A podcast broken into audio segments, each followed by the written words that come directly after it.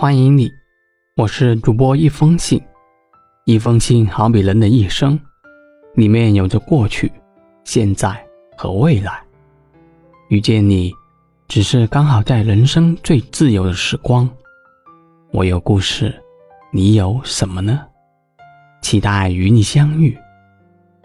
接下来我会在二十九天世界杯赛程里分享足球那些事，带你一起感受足球的魅力。北京时间十二月十五日凌晨，卡塔世界杯半决赛，法国队对阵摩洛哥队。卫冕冠军法国队凭借特奥和恩昆库的进球，以二比零战胜大黑马摩洛哥队，连续两届世界杯进入决赛，将与阿根廷队争夺冠军。今天就来聊一聊摩洛哥为什么能够进入世界杯四强。首先科普一下，摩洛哥全称是摩洛哥王国。是非洲西北部一个沿海的阿拉伯国家，首都拉巴特，国土面积四十五点九平方公里，全国规划分为十二个大区，人口三千六百二十一万人，这个人口也就跟北京差不多，竟然可以选出二十多个人踢足球，还踢得这么好，一下就世界杯四强了，这个神秘的北非国度。虽然在历史上是第一个进入过世界杯十六强的非洲球队，但是1998年世界杯之后，他们就因实力不济，脱离世界足坛主要舞台长达二十年之久，直到2018年才重返世界杯。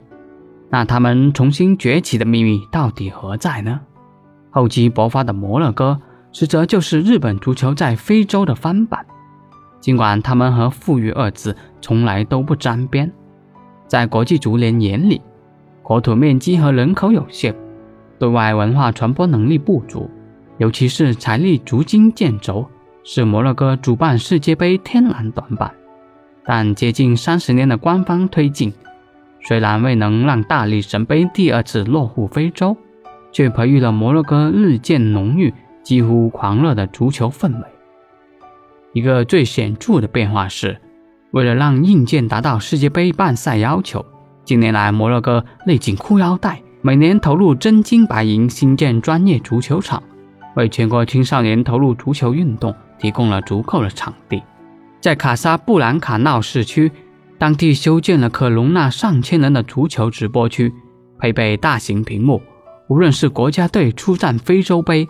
世界杯还是隔海相望的西甲、葡超赛事，都能让摩洛哥球迷振臂一呼。二零二二年，摩洛哥青训发展模式被国际足联当成正面教材进行了科普推广。主席莱卡在温格主持的全球青年俊才研讨会上表示，摩洛哥的青训计划是基于三要素展开的：基础设施、人才和适合的教学人员，缺一不可。世界一流的足球设施建设、青年足球人才的选拔和培养、顶级球员的招募和培养、高素质的足球管理人才和工作人员，才是摩洛哥足球异军突起的基石所在。而这批摩洛哥球员，可不是什么非洲穷街陋巷里的热爱足球、瞎踢瞎混出来的，他们普遍出生在二代、三代移民的家庭。从小在西欧顶尖足球青训营接受培训，拿着摩洛哥、欧盟的双重护照。看到这里，我想摩洛哥重返世界杯、进入八强的秘密已经豁然开朗。摩洛哥的崛起，依靠的是二代、三代移民流回到本国的正规军，可不是你想当然以为的街头高手，也不是单靠什么纯粹的热爱，人家是正儿八经的技术性压倒。而北非雄狮摩洛哥队在卡塔世界杯中战绩辉煌，先后击败欧洲劲旅比利时、西班牙、葡萄牙，闯入四强。半决赛与高卢雄鸡法国队对阵，摩洛哥创造了世界杯足球史上非洲球队和阿拉伯国家球队的最佳成绩。而在足球比赛背后，折射出摩洛哥和欧洲的碰撞与融合。正如一位外媒记者所说。无论比赛结果如何，摩洛哥已经向世界完美展示了自身实力、国家形象和民族士气。他已经成功了。赛后，摩洛哥球员做出一项举动：面对到场的四万多名摩洛哥球迷，摩洛哥国家队全体球员加教练组向摩洛哥球迷致意。这一幕让很多人感到感动。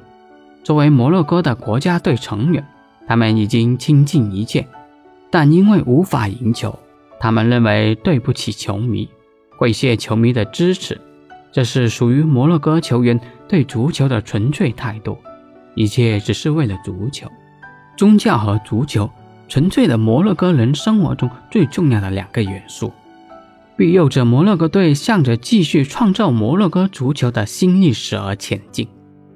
在不被看好的情况下，摩洛哥队依靠不灭的斗志与坚定的信念跻身进四强，他们写就了属于非洲足球的历史新篇。也让外界看到了非洲足球的无限可能。好了，今天就聊到这里吧。摩洛哥为非洲足球证明，惊艳世界杯，你怎么看呢？感谢收听这期节目，我是一封信。喜欢这期节目，不要吝啬你的点赞和关注，还可以送上你的小月票哦。同时，也欢迎评论区留言给我，我们一起讨论。你的支持就是我最大的动力。